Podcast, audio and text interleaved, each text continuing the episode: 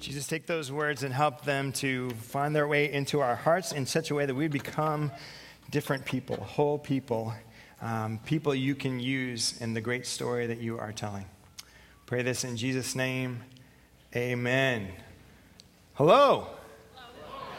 Good to see you in person or online, however, you are joining us in worship today. So glad that you are here. We're in the middle of that I am series, looking at the I am statements of God through the Father, through Jesus, through the Holy Spirit. I am the bread of life. I am the way, the truth, and the life. Things like that. And I want to start this morning by telling you two stories. Two stories. The first story is about a man named Ted. Ted needed a car. And Ted was looking for a car, and Ted was researching what was the best car to buy, and Ted was especially interested in safety and in comfort. So, if safety and comfort are your two main things, of course, you go and you get a Volvo. That's not to make fun of anybody who has a Volvo. That's just to say they're known for their safety and their comfort. So he, he got a Volvo, but he kind of would get bored with it. So every year he would trade in his one year old Volvo for a brand new Volvo. And he did this every single year until he died. The end. It's a great story. Here's another story about a woman named Annie.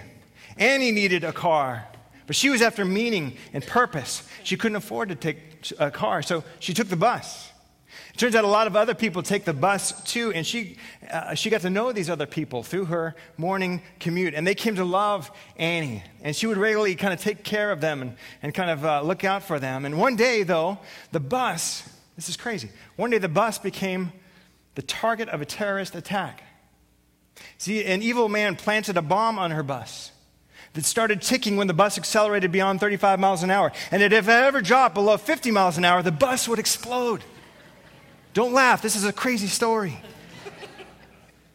So, Annie found herself on this bus, and then something happened to the bus driver because it's LA.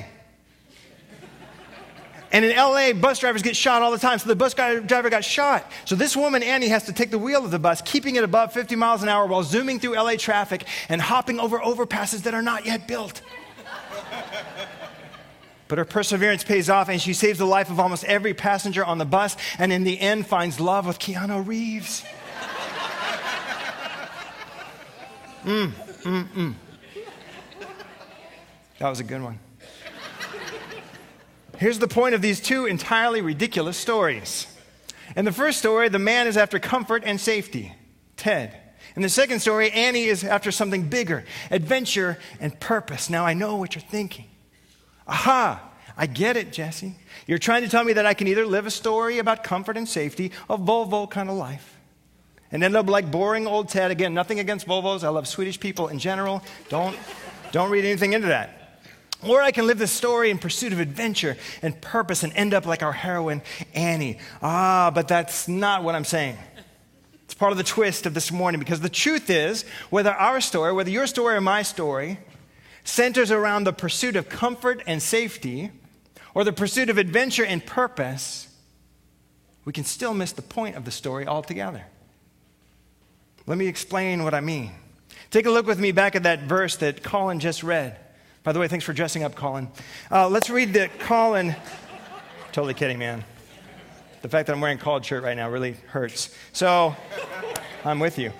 I am the Alpha and the Omega, says the Lord God, who is, thank you, Julie, who is and who was and who is to come, the Almighty. Now, I know the book of Revelation can be confusing especially, especially after all that left behind mumbo jumbo of the 90s. I'm not saying they're not fun books to read. I'm just saying there's just no biblical truth in them. That's all I'm saying. So, Gordon Fee, a biblical scholar, what? That just rocked my worldview. Um, Gordon Fee rightly points out that we can approach the book of Revelation in two ways, both of which miss the point. One, we can go looking for predictions about the future, trying to make sense of the signs that we read in the headlines. What does this mean? What does that mean?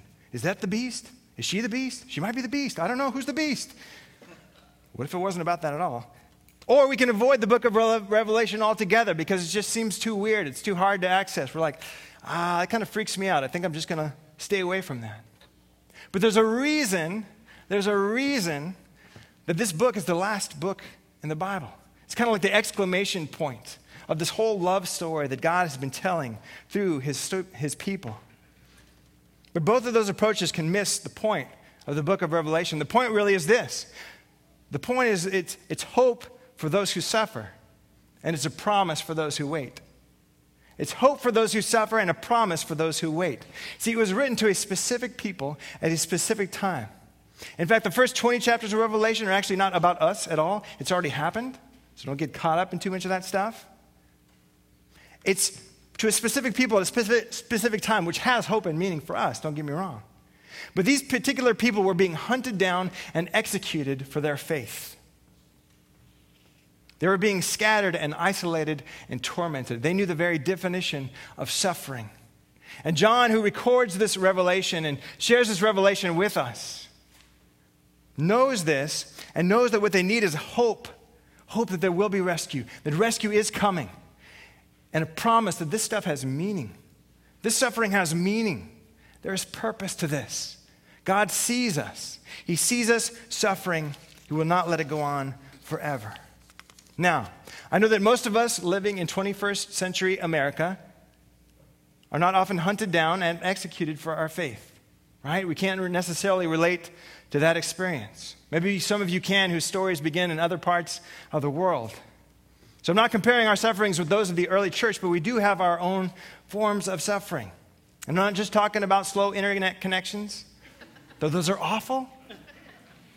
When you're trying to get that cat video to load and it just won't load. I'm not talking about lukewarm lattes. I'm talking about things like real confusion about who we are and what we should do with our lives. Kind of that existential angst that, we kind of sometimes poke fun of, but the reality is it drives us crazy. It's a heavy weight that many of us carry. Who are we? What were we meant to do with our lives? Who were we meant to do life with? That stuff is important.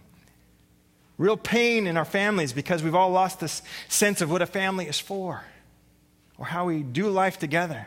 Real loneliness because we're all so busy that we can't connect deeply to one another. Real fear about the future. What's going to happen to me? What's going to happen to the people I care about? We need hope. Just like our first century brothers and sisters needed hope. And we need a promise that all this stuff that we deal with day in and day out makes sense somehow. We need that. In fact, many of us today find ourselves feeling pretty desperate. Desperate for some answers, desperate for some hope, desperate to feel like this stuff makes sense somehow, that God is at work somehow. We need, to more, we need to know that there's more to the story than just our feeble attempts to kind of make ourselves a bit more comfortable, a bit more safe, or to try to live our little tiny adventures. We need more than that. So God gives us a plot twist to our story. And He says this you are not the main character in your story.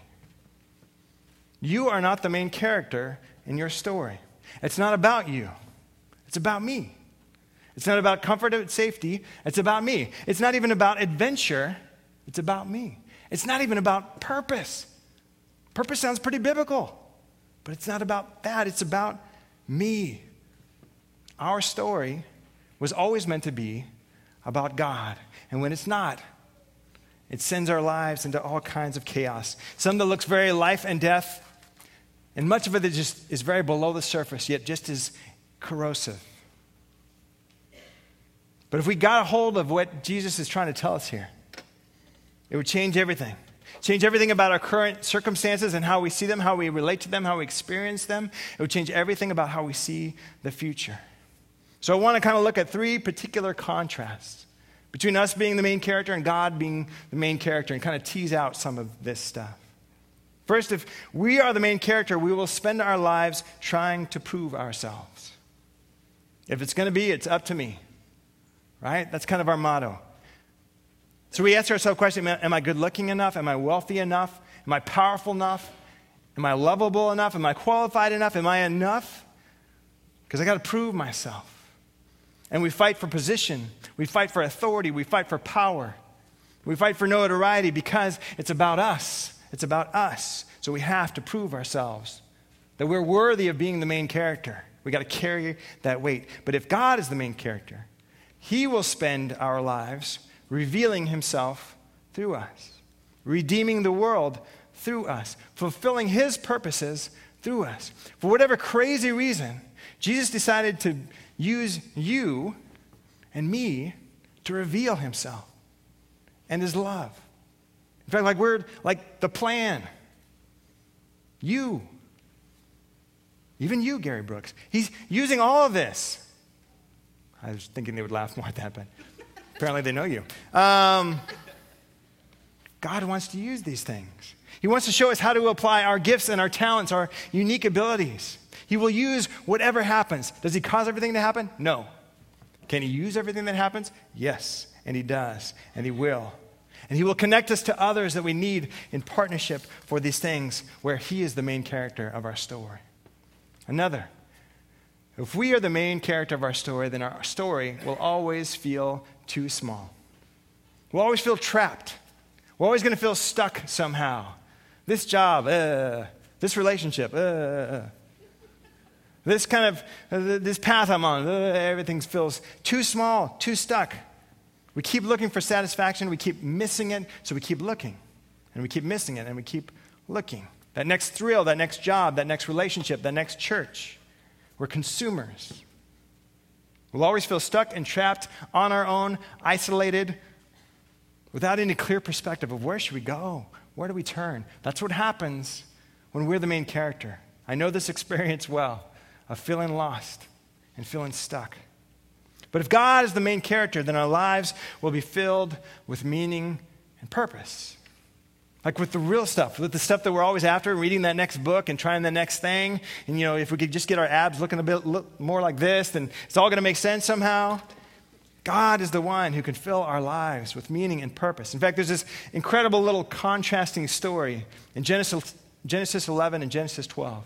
Genesis 11 is that story of the Tower of Babel where um, everybody kind of gets together and goes, let's build this great big tower. It's going to be awesome. We'll use this cool new technology of how we bake bricks, and it's going to be awesome. And we're going to build this thing, and we're going to be like gods. It's going to be awesome. Let's get together and do it. As they start to do it, and then God sees what they're doing and, and realizes if they do this, they're just they're going to miss everything altogether. And so he, he kind of comes in and he confuses their language, blah, blah, blah, all that sort of thing. That's the Tower of Babel story, Genesis, Genesis 11.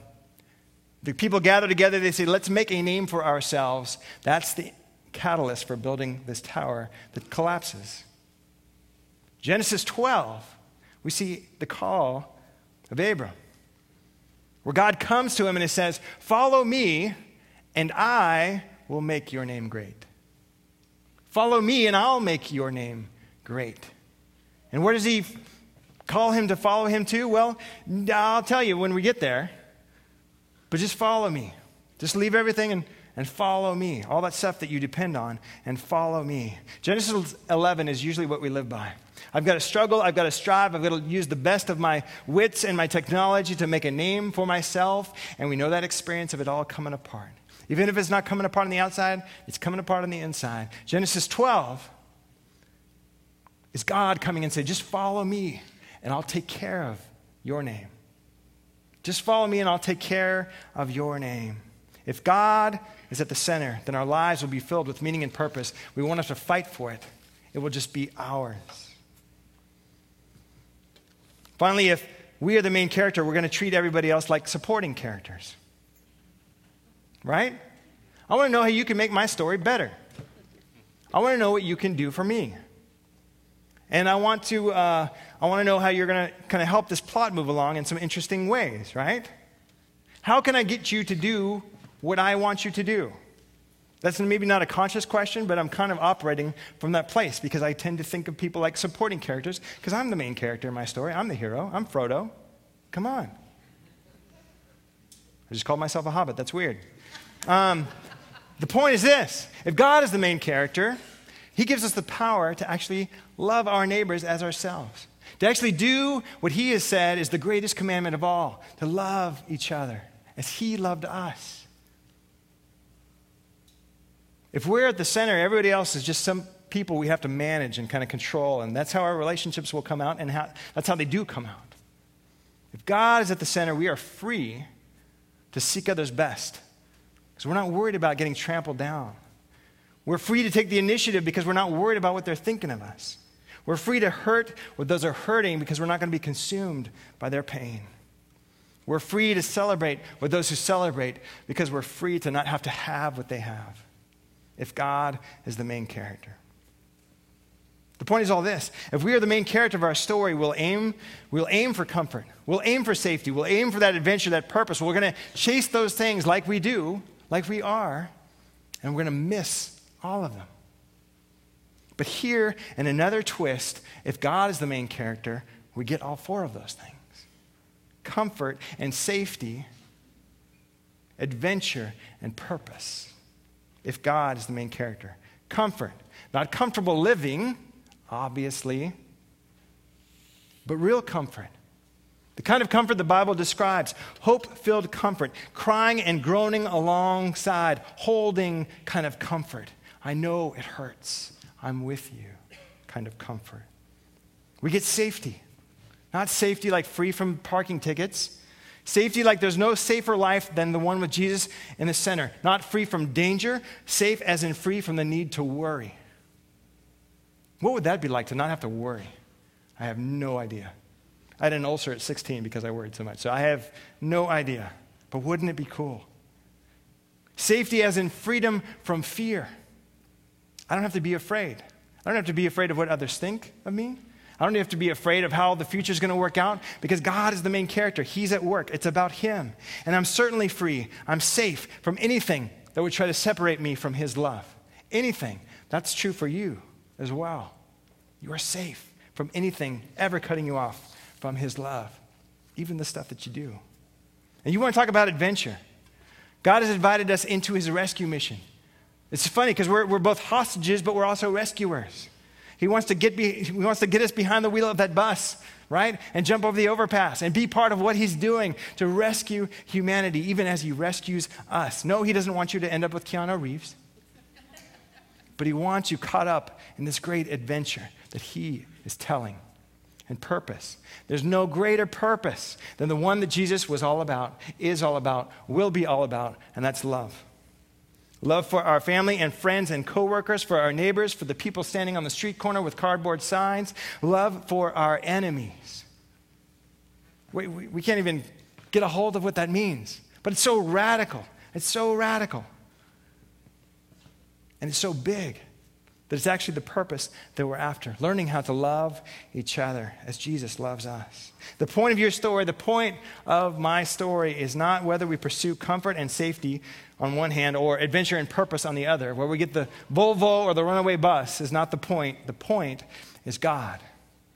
The point is God. He is the Alpha and the Omega, the beginning and the end who was and is and is to come. Jesus is the one for whom and by whom all things were created. He's the Almighty. Chokes me up. He's the Almighty, powerful one, the King of Kings, the Lord of Lords, and any story that does not have him at the center is not worth listening to or talking about or even living. And I want a big story. I think you want a big story. I do. I think that's what keeps us moving in the mornings, what keeps us going to stuff that we don't necessarily like to do. Keeps us moving. We want to we want to know that life matters. We want to know that there's something more. And God invites us into something far greater than we could ever even want for ourselves. He is the story. That's the easy part. The hard part is this how do we keep Jesus the main character in the story? Of course, that's the hard part. Because our default will always be to become the hero, become the heroine. But that's not how it's supposed to work. So, how do we keep them at the center? All kinds of ways. Our church, churches are built with programs and systems for helping this be true, and we've got all kinds of stuff, so I'm not going to address that. I just want to give us one question to kind of get us thinking about it. And the question is this How would Jesus live my story? How would Jesus live my story? You probably remember that campaign, WWJD. What would Jesus do? I had the bracelet. I, had, I think I had a t shirt. I actually have a tattoo on my ankle. I don't have a tattoo. But kind of what would Jesus do? That was a real, it was not a bad question. It just was an incomplete question. What would Jesus do? Well, I guess he'd build furniture for like 30 years and then like hang out with a bunch of weirdos for three years and then get killed and then rise from the dead. That's what Jesus would do. Good luck with that. The question is, how would Jesus live my story? In other words, in my current circumstances, in my current relationships, with my current gifts, my current opportunities, what would Jesus do with that stuff? See, for him to become central, he's got to have access to our waking up and our getting ready for the day and our eating our meals and going to work and, and all of our relationships. He's got to have access to our hopes and our dreams and our pursuits. We make him the main character of our lives when we bring him in all, into all the details of our lives. It's very ordinary stuff. It's not rocket science, which is always offensive to rocket scientists. But nevertheless, it's not rocket scientists. It's very simple stuff. We learn to bring God into the details. We make him the main character as we bring him into the details. For example, we pray before meals. Many of us do. Many of us pray superstitiously before meals. Right? Like if you if you didn't pray, you might choke on something.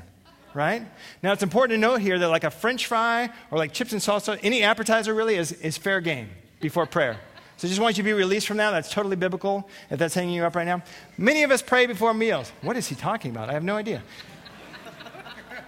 but do you ever think to pray during meal preparation? I, I don't because I hate cooking. My wife hates cooking. I don't know how we ever eat, to be honest. But do you ever think about praying during the meal prep? Do you ever think about praying while brushing your teeth, praying on that drive to work? Praying? Like, God wants to be in all the details. It's how we make him the center. And when he is the center, we find ourselves caught up in a story of such size and adventure, such meaning and purpose that even our very real, right now pain takes on meaning. Even in our very real, right now pain, we can find comfort and hope because we are safe, because it's about God, it's not about us. The key ingredient to every great story is that it has God as its main character. And that's hard to do. So we come again just as normal, ordinary, broken people. I don't know about you. I had a hard time getting to church this morning. I always feel like the least Christian person on the planet getting ready for church on Sunday mornings. Maybe you can relate, right? It's hard to get your stuff together, to get your family out the door, all that kind of thing. We come with all of our stuff, all of our fears, all of our worries. We come, all the bits of our story, and we come to remember that God is the main character. And so there is hope. And so there is promise that all of this stuff has meaning, has value, is worth it. Let's come again and invite Him to be the center. Would you pray with me? Jesus, thank you for the story that you are telling, that you have been telling since the beginning, and you will complete. God, thank you that you are the beginning of the story, you are the right now story, and you are the end of the story. And because of that, our stories have meaning, they have purpose. God, you know the things that we want. You know the things that are heavy on our hearts and our minds. And I ask that you would meet us in these things and we would learn to give them to you, to share them with you. Because, God, you've given us imaginations and gifts and opportunities and unique lives for a reason. That we could be part of your great story. God, show us how to do that. Give us the people around us to do that with. And, God, do that so that you may be the one who one day everybody realizes is the main character and says, Yes, Jesus, it's you. Yes. So we say yes together as best we can. In Jesus' name, amen.